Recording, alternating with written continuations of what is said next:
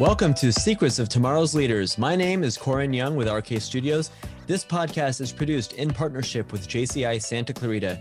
You can find us on Facebook, YouTube, Apple Podcasts, Google Podcasts, and Spotify. Our guest today has spent the last three decades working in the cruise industry. Throughout her career, she's managed tens of thousands of people. She's a proud alumna from several chapters of Junior Chamber International, and she is facilitating a training for JCI Santa Clarita this next Wednesday, November 18th, 2020, at 6 p.m. Uh, we're going to be talking about building and managing through trust. I enjoy talking to her about uh, her travel stories, and uh, please help me welcome Holly Weberg.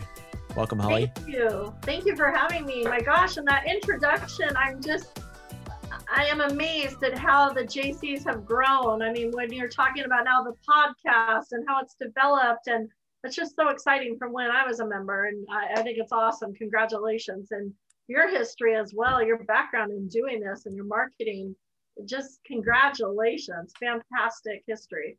Oh, thank you. Yeah, we've been doing the podcast for about a year and a half, um, and we've had all kinds of people from JCI members to uh, um, elected uh, officials to uh, our our trainers and just people that are you know out in the community doing things. And it's kind of cool to, to talk to people that either our members would be interested in or other future leaders uh, or people from from other chapters you know? So it's would helps us get the word out a little bit. Absolutely. And jcs they attract like people people that get out they like the service organizations they like to be involved they want something more and bigger beyond themselves. And it's just it, it draws a good number of people for sure. I mean when i was serving as state director for the santa monica jcs uh, the, we were in a fiscal year change with with jci and so if you were elected that particular year your service wasn't 12 months it was actually 18 months. So the state directors and the presidents and everybody that served that year we served her 18 months and we really bonded a lot more than probably a normal board would.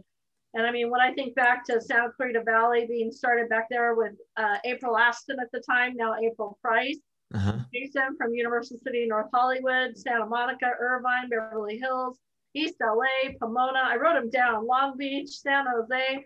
I mean, we were all over the place and we became really, really good friends. And we were up and down the state we supported each other's events. If there was anything going on, we were there. I mean, we were just an instant crowd.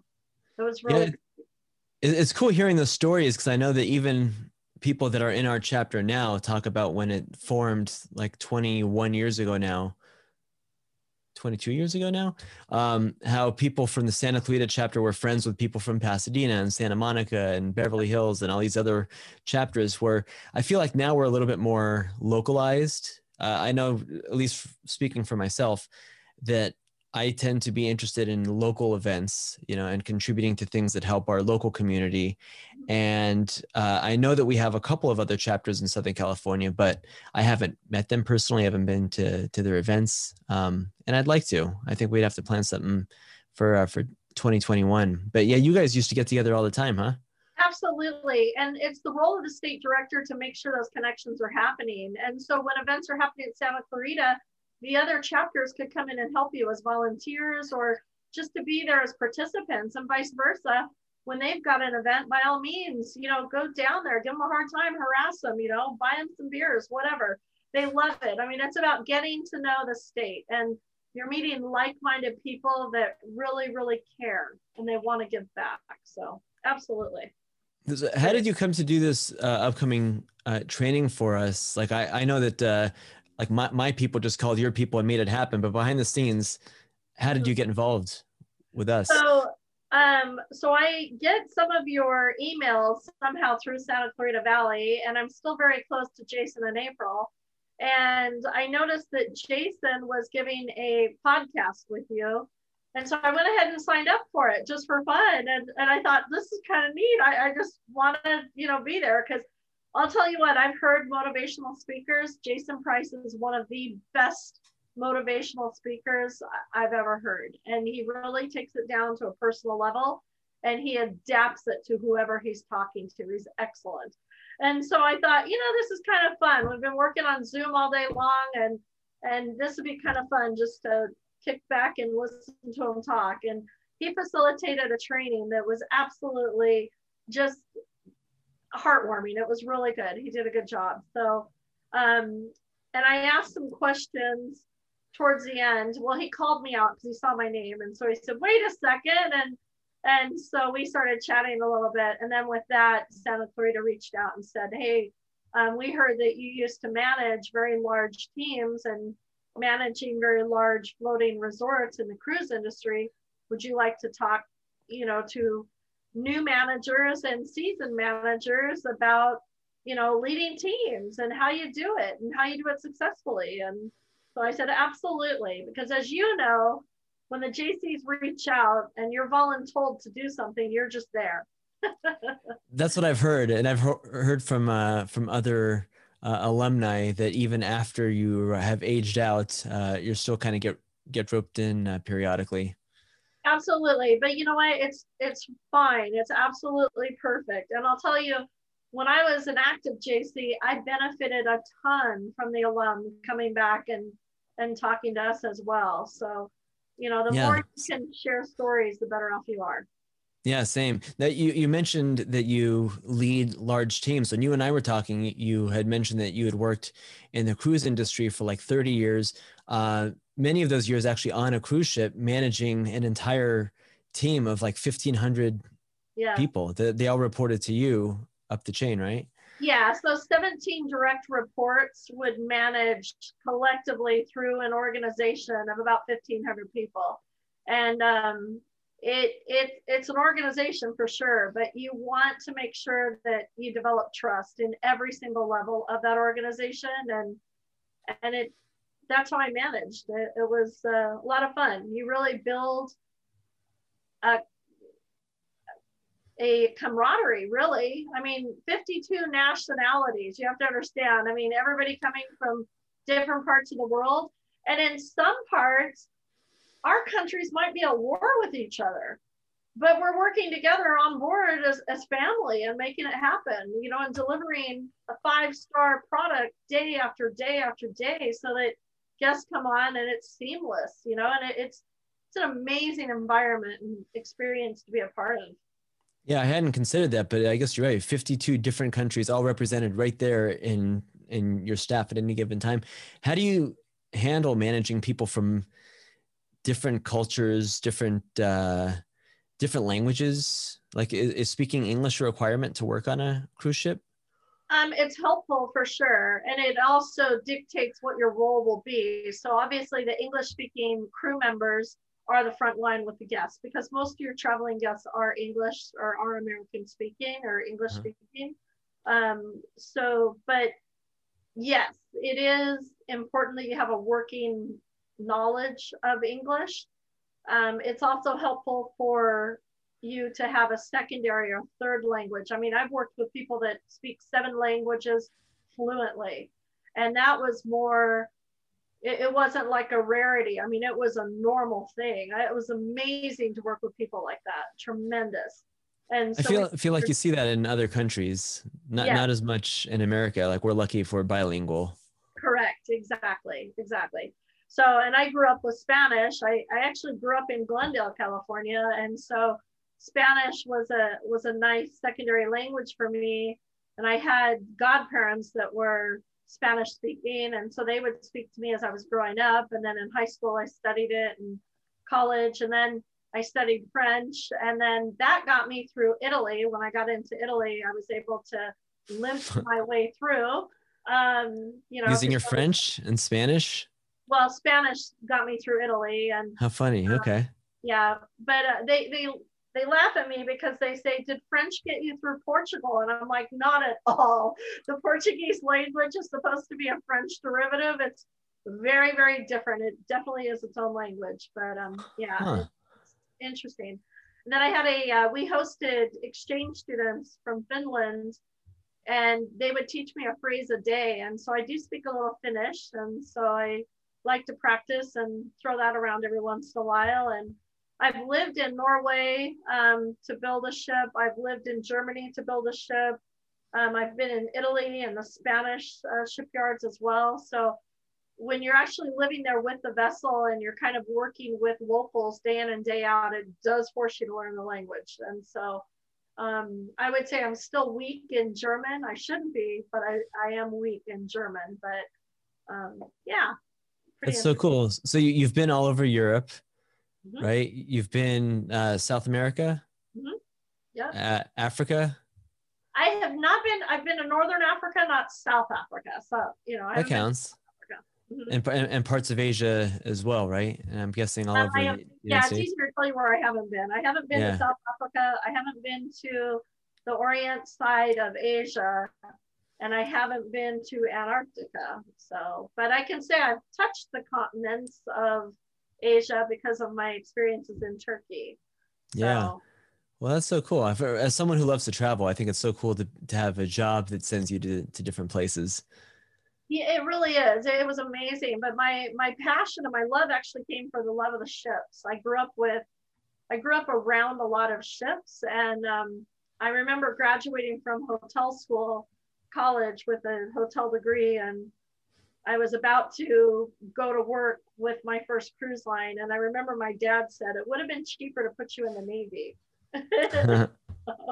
and I thought, but not nearly as much fun. So, no, but you knew early on that you wanted to work on uh, cruise ships, right?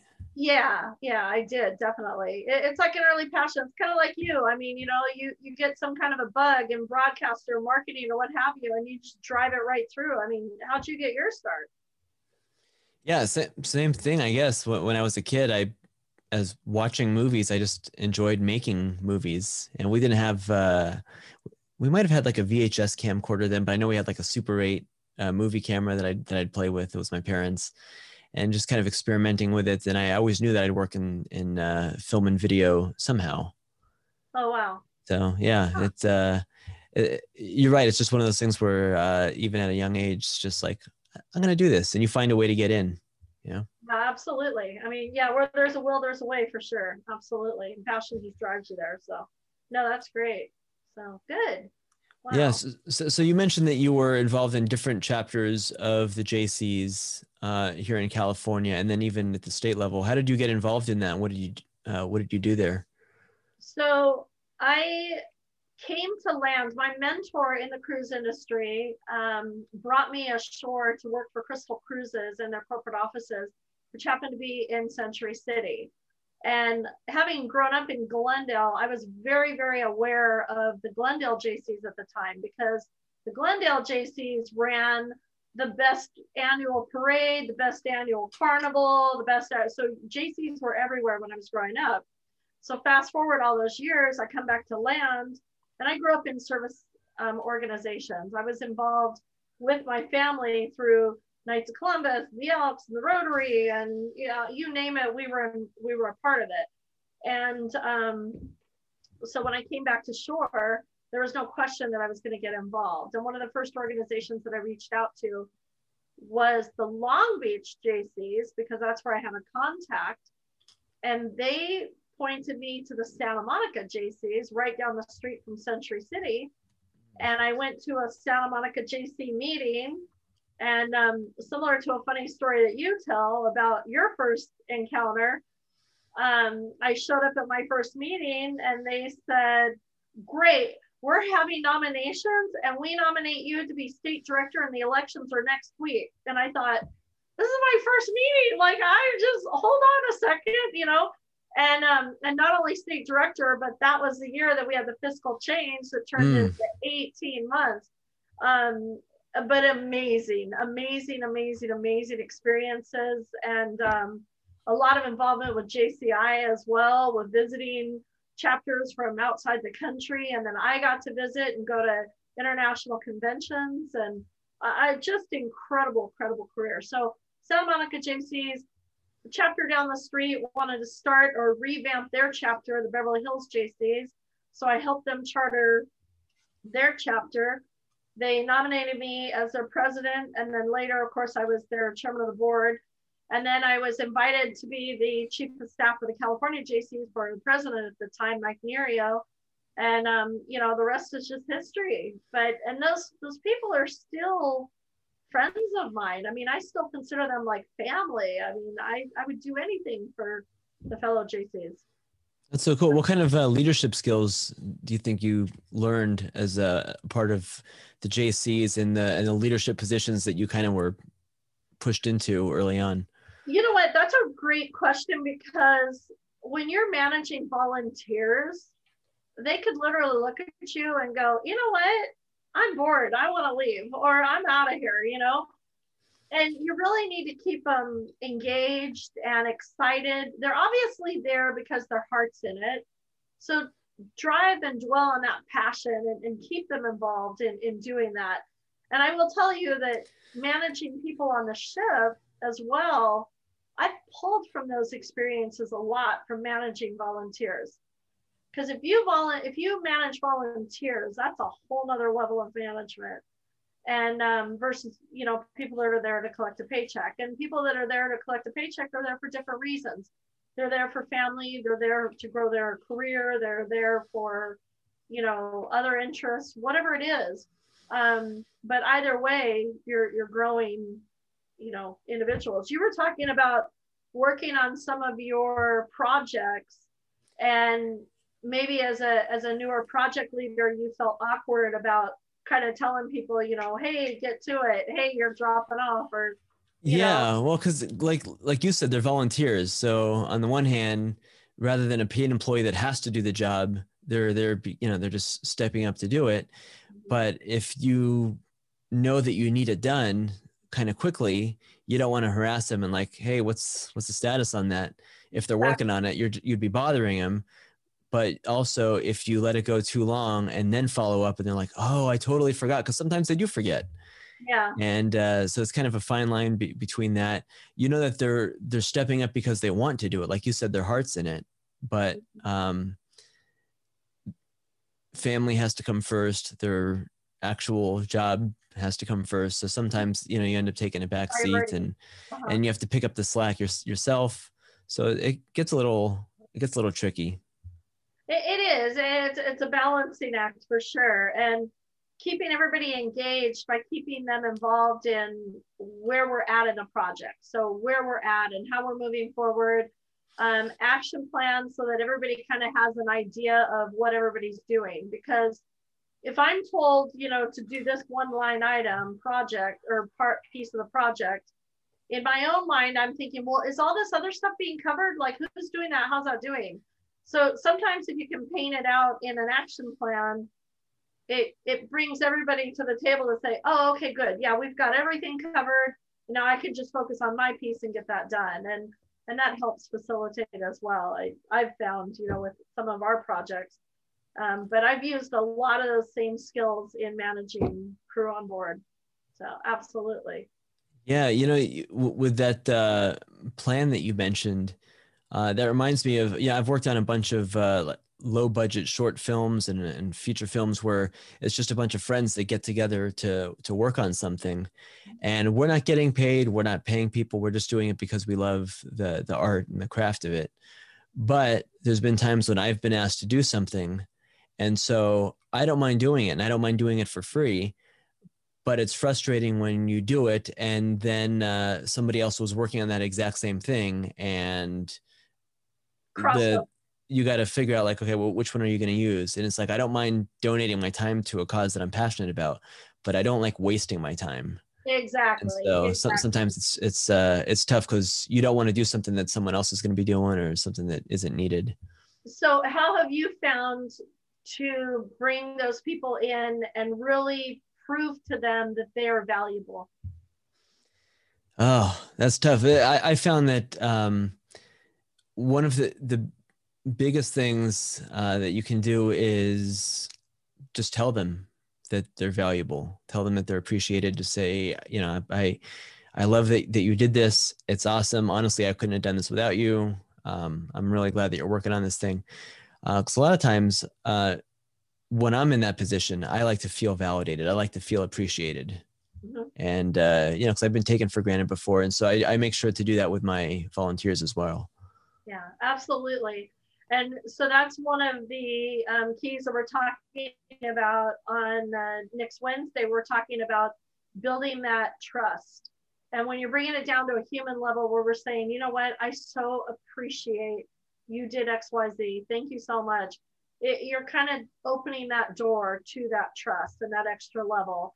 And there's there's a lot of other things we're going to be talking about but it definitely takes it down to a personal level. And when you can build a team through trust then everything can come to light and the team can tackle anything that comes to light as a team.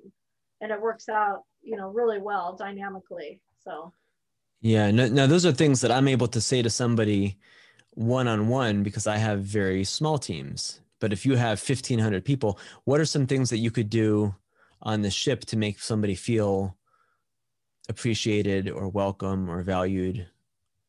So one of the things that I like to let all of the crew know straight away from orientation, because there is orientation on the ship, is I let them know there isn't a mistake that you can make that we haven't made on board already. Be honest about it. Tell somebody straight away so that we can fix it. Because it takes more time going around to circumvent a situation to figure out where the truth lies versus if you just tell us straight out this happens what do i do we'll help you fix it we'll help you get right to it but please tell somebody and trust that that's all all that's going to happen is we're going to fix it and and that's what it comes down to you're not going to be all accountable for it everybody makes mistakes we're going to get to it but we will continue to deliver the best product that the oceans have ever seen. And that's something that we build a competition, a competitive spirit um, that I am told by my European colleagues is very American of me. But I feel like when the crew want to compete and when you tell them, you know what, we are rated number one in the industry right now, and it's because of what you're doing. And it's that individual level of trust. Um, and then to the individual level, know your know your team, know who you're working with. Do you know if they have a family or not? Do you know if they have a dog? Do you know if they have a farm? Did they come from a farm? Um, what can you tell that person about themselves? Because if you can name five things about that person, chances are they're going to feel appreciated by you and they're going to know that you're in their corner and that you're working in their best interest. And so that was important to me is to get to know the crew at a different level and also understanding the different cultures, the different um, the different cultural aspects of what influenced them. For example, as an American, we celebrate birthdays. Some cultures celebrate name days. And a name day is far more of a party than a birthday ever dreamed of being. And so you kind of have to do that. And then, of course, then there's the national um, holidays. So, like Fourth of July. Actually, that's not really a big deal because there aren't a lot of Americans on board. Right. But Jamaican Independence Day, man, the whole crew turns out for that. That's one of the best parties on board the ship. And oh, I never thought um, of when is that? August first or second. Yeah, it's right there. It's it's August. And um, oh, I gotta I gotta take a cruise next August then. There you go. Oh my gosh, and and all of the uh, the the beer comes on from um, from the nation that's hosting the party, and I'll tell you, you really learn an appreciation. The Indonesians do a beautiful Independence Day. That's in the don't quote me. That's in the summertime sometime, but they actually make T-shirts for everybody. It reminds me of a fraternity party. It's you know, it's just everybody gets a T-shirt for the Indonesian Independence Day. Um, it, I mean, the different nationalities get together too because they really want to highlight how proud they are where they come from, and um, and that's exciting too. And it, then there's other nations that only have two or three people from that nation, you know, and and that's okay. and so you know you do what you can to to celebrate, but collectively we all celebrate each other together too. Yeah, that sounds a, so cool. Yeah, it, we all become a family and we celebrate each other. So Great. You you mentioned that you want people to be honest. If they've made a mistake, just come forward and say it. And you know, you almost make it sound like a parent, where it's like, "Hey, you're not going to get in trouble, but I just need to know." But um, it's kind of a weird question. But I'm curious: Are there things that you could get in trouble for if somebody came forward? Um, have you ever had to fire somebody while they're thousands of miles from home? So you know what? you can't so because i set the precedent of just tell us you can't fire somebody for that right Yeah. so But if but if So, they get um, caught, that's different. But yeah. yeah e- exactly but but if you're trying to hide it and it's pretty pretty devastating to the operation or what have you you know you'll get a written warning for it and it, there's a protocol there's there's three written warnings and then there's also the chain of command where a department head may bring up your termination like to be terminated but you still face the captain's court and that's a time honored tradition Oh, that sounds captain- scary. Yeah, the captain is like supposed to be a neutral party because he looks at it as, oh, wait a second. You're from this country, you're from this country. Is this really an issue? Or are you guys having a spitting match because you're two conflicting countries? And so that's for him to decipher. Like maybe an overbearing manager is like, oh, I don't like him because he's this and that and that. Well, wait a second. Is there more to this? And that's where cruise ships are a little bit different. But I try to break down those barriers before it even gets to that. And so you're really bonding and you're really bringing people together. Um, you know, it's there are times where you do have to terminate somebody, um, but it's very rare, very very rare, and Oh. and that's a good thing. Um, Yeah, that's a- that's a good track record. What? How, how do they get home then? Do they just like at the next stop they have to get off, or do they? Does it turn Um, into a pleasure cruise for them? No, no, they um you usually okay, so you usually tell a crew member the day that they're going to be fired. So they've had three written warnings, so they kind of know something, you know, that they're on check. They all they know that. And the day that we pull into port where we've already arranged for their plane ticket and the Oh, port agent is ready to take them home, they sit before the captain for the captain's court. And the captain generally agrees with the manager because there's enough documentation. Okay. yeah. And I mean, we're talking about, you know, there was a crew party and you went upstairs and you peed in the kids' pool. Like, and we have you on videotape. So Yeah, That that's happens. Written warning, okay? And so that's her first written warning, you know. And so, and then it was. That's a that's a very specific example, by the way. I have a feeling that you're not making that up.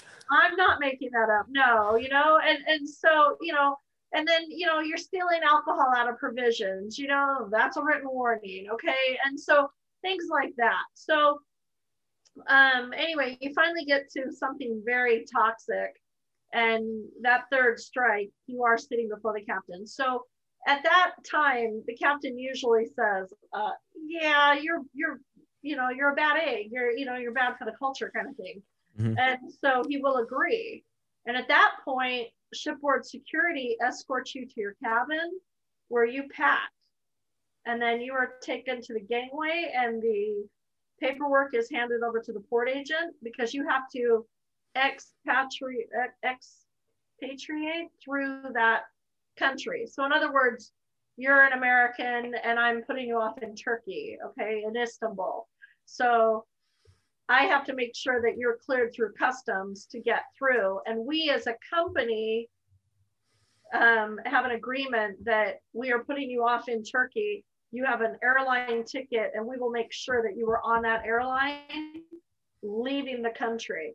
And that's what our port agent does to verify. So kind of interesting. Um, It, it is. I'm sure. I'm sure you didn't want to come on here and talk about how you fire people, but it was something that, that I was worried about. But let me ask you on the other side of that now, with a staff of 1,500 or 1,700 um, crew, is it really hard to advance your career, or are they able to move up to different uh, management, or are people uh, in your position hired as managers from the beginning? so you're you definitely want um, cruise ships are not a place to learn your trade okay? You don't want to go on board with no experience. You better know your trade when you're hired. And um, and sometimes you you know ships you change ships so often depending upon need and what what's going on sometimes you inherit your crew. You don't get to hire your team in many cases, you inherit them. And so you really have to um, build them quick and fast with how you work. And so there's times that I've walked on ships where I've felt like you could have cut the air with a knife. I mean, people were just like, oh, yes, ma'am. Okay, yeah, we'll get your bags. Okay, we'll do this, we'll do that. And I'm like, whoa, where did this come from? You know, and and I, I'm walking into an environment that there were some overbearing managers. And in my head, as an American manager, I'm sorry, but we're equal. I don't care what you do on board this vessel, we're equal as humans. And I manage, and I never forgot how to manage as an American manager. And so, what's running through my head in those kinds of situations are is that management team still on board that's scaring them?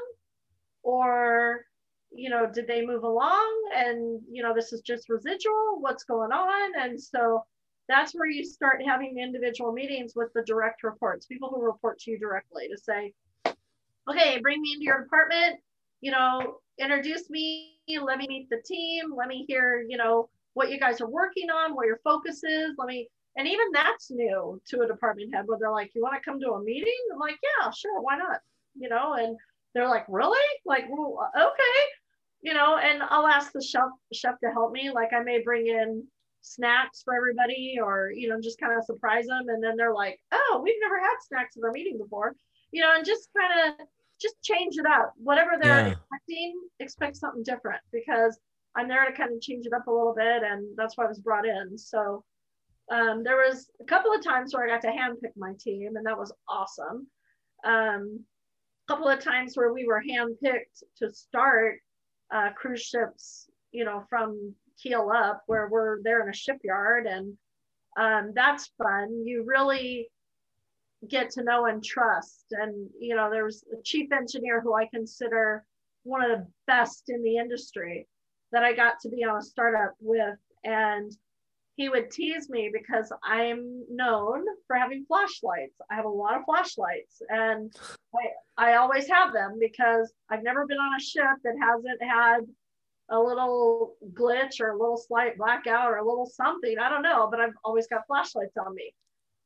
And so when I came on board, he, he jokingly, he says, you do not need a flashlight on my ship. And so I'm, I'm like, I know, I know, you know, what have you.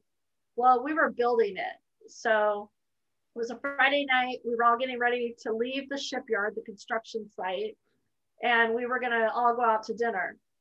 And I forgot something in my makeshift office, and I had to go back on board this construction site. And I'm literally walking beam to beam to beam to beam because it's three decks right below me, okay, wow. to get this office. And I'm right in the middle and the lights go out because we're done. It's the Friday night, lights go out for the whole construction site. And I'm like, oh my gosh, I, I, I can't see anything. I know there's three decks below me. So there oh. I stood. And so finally I hear that I'm like, hello, is anybody here? Right. So I start and I hear the chief engineer come in and he goes, so where is your flashlight? And so I said, You said on your ship I never needed a flashlight. And he said, Well, Miss American, do you want help or do you want to stand there all night? And I'm like, Will you please help me? so, anyway, it just, it, it's fun, fun, crazy stories of relationships that you build with people from all over the world. And it kind of reminded me of, you know, being a state director with the JCs because anywhere we traveled for state conventions or state events or what have you, whatever city we were in, JC's invited us to their homes. And the same thing with the international crew that I worked with. You know, when we were in different ports or what have you, I got to visit people's homes. I got to go into their homes and experience their day to day life and see what that was like and see what that was all about and meet families and you know, it's very rewarding when you can meet people on a very personal level and you really get to know them. And I love that. That's what I feed on. So Yeah, that sounds so cool. Were you sent to other cities uh, or countries as in your role with the JCs too? With I'm sorry, with the JCs, what's that? Were you sent to other cities or countries uh, in your role with the JCs as well as with the Um, cruise I line? was, yeah, I was actually because when um, Cannes had their international convention, being from the Beverly Hills JCs, Beverly Hills and Cannes, France are sister cities. What? and- So I well, that. sister cities, yeah. And so um, Cannes had Cannes JCs hosting the international convention had interest in doing a twinning agreement with the Beverly Hills JCs. So thankfully, I had a wonderful, wonderful mentor boss who I worked for at Crystal Cruises. And I told him, you know, what was going on and how this was building up. And he said, well, then we're going to have to send you to the ship for work. And after you finish your meetings, you can fly over the Mediterranean and, and just be right there in Cannes for a week or so. And I'm like, really? And he said, absolutely. And so I flew to Athens, Greece to work on board Crystal Harmony. And I was doing projects with the team there. And then when I finished, I flew just, you know, the hundred dollar flight over to Cannes and spent the week there and fantastic experiences. Really, really was. So Wow, how cool. Yeah, so that was that was the furthest I would say I traveled for the JCs. But as a state director, we were everywhere um, because we wanted to be, and we made sure we were. And sometimes it gets expensive being a state director, but you learn how to buddy up with um, fellow state directors and fellow chapters, and you know it, it, was great. It's good times. So Yeah, that sounds sounds like a lot of fun. yeah. So anyway. Yeah. Well, I I love how you're able to combine your uh, your JC experience and your passion for uh, leadership and training with your uh, career in Mhm. the uh, hospitality industry. Like you, you mentioned that you had worked uh, in hotels, you kind of worked your way up. You, you had done all kinds of different jobs, and um, and kind of combine them to what you're doing with us next week, next Wednesday for, the, for this training. I tried it. I, I think it's neat. I and I'm thrilled because the Santa Clarita JCs are really. I would consider them one of the powerhouses of the state of California. It doesn't matter about Yeah. the size of the chapter. I would say it's definitely one of the powerhouses because you're moving everything forward. And I mean, you being one of the 40 under 40 as well. I mean, it, it attracts great people. I mean, it attracts people like you. And yeah thank you we fun. we do have a great team um we're, we're not huge um we have we have a kind of a small dedicated team and we have a, bunch of other members that we see from time to time but uh, it's been less so you know th- this year but um as i understand it uh santa clarita chapter is one of the more active chapters in california and i think that's kind of cool you know even. Yeah. even this year, uh, even with COVID and quarantining and everyone being at home, we've had so many trainings and meetings uh, just via Zoom. You know, I, I want to say at least one a week. You know, we, we've done uh, prob- probably 50 events by now. So I'm, I'm, Wow. I'm pretty Yeah. proud of, of what they've done there. Oh, absolutely, absolutely. And you know, I did some homework too, uh, working up to this upcoming Wednesday because talking about COVID and the Zoom environment that we're all in, that's a whole nother level of management. And some of the new managers or seasoned managers that the JCs attract, um, they're facing different dynamics. And um, you know, how do you manage that? And how do you portray trust in a Zoom environment? And so we're going to talk a little bit about that as well. Cool. That's that sounds like a like a great topic. I know that some people are struggling with Zoom because they're very social, very extroverted. They need the personal interaction and to see look in someone's eyes and to hug them and and be close to them. Um, I'm actually okay with the Zoom thing. This this is just fine for me. But uh, Yeah. everyone everyone's different. Yeah, exactly. Different strokes for different folks. Yeah. All right. Well, uh, once again, it's at 6 p.m. next uh, Wednesday. That's November 18th. Uh, it'll be on Zoom. For tickets and information, uh, check out jcisantaclarita.com or go to our Facebook page. Uh, Holly, thank you so much for joining me on this podcast today. Thank you so much, Corin. I really appreciate it. It's been great getting to know you. Oh my gosh, what what an amazing contributor you are. Yeah, you too. Thank you so much. And uh, we'll see you next week. All right, super. Thank you. See you then. Take care.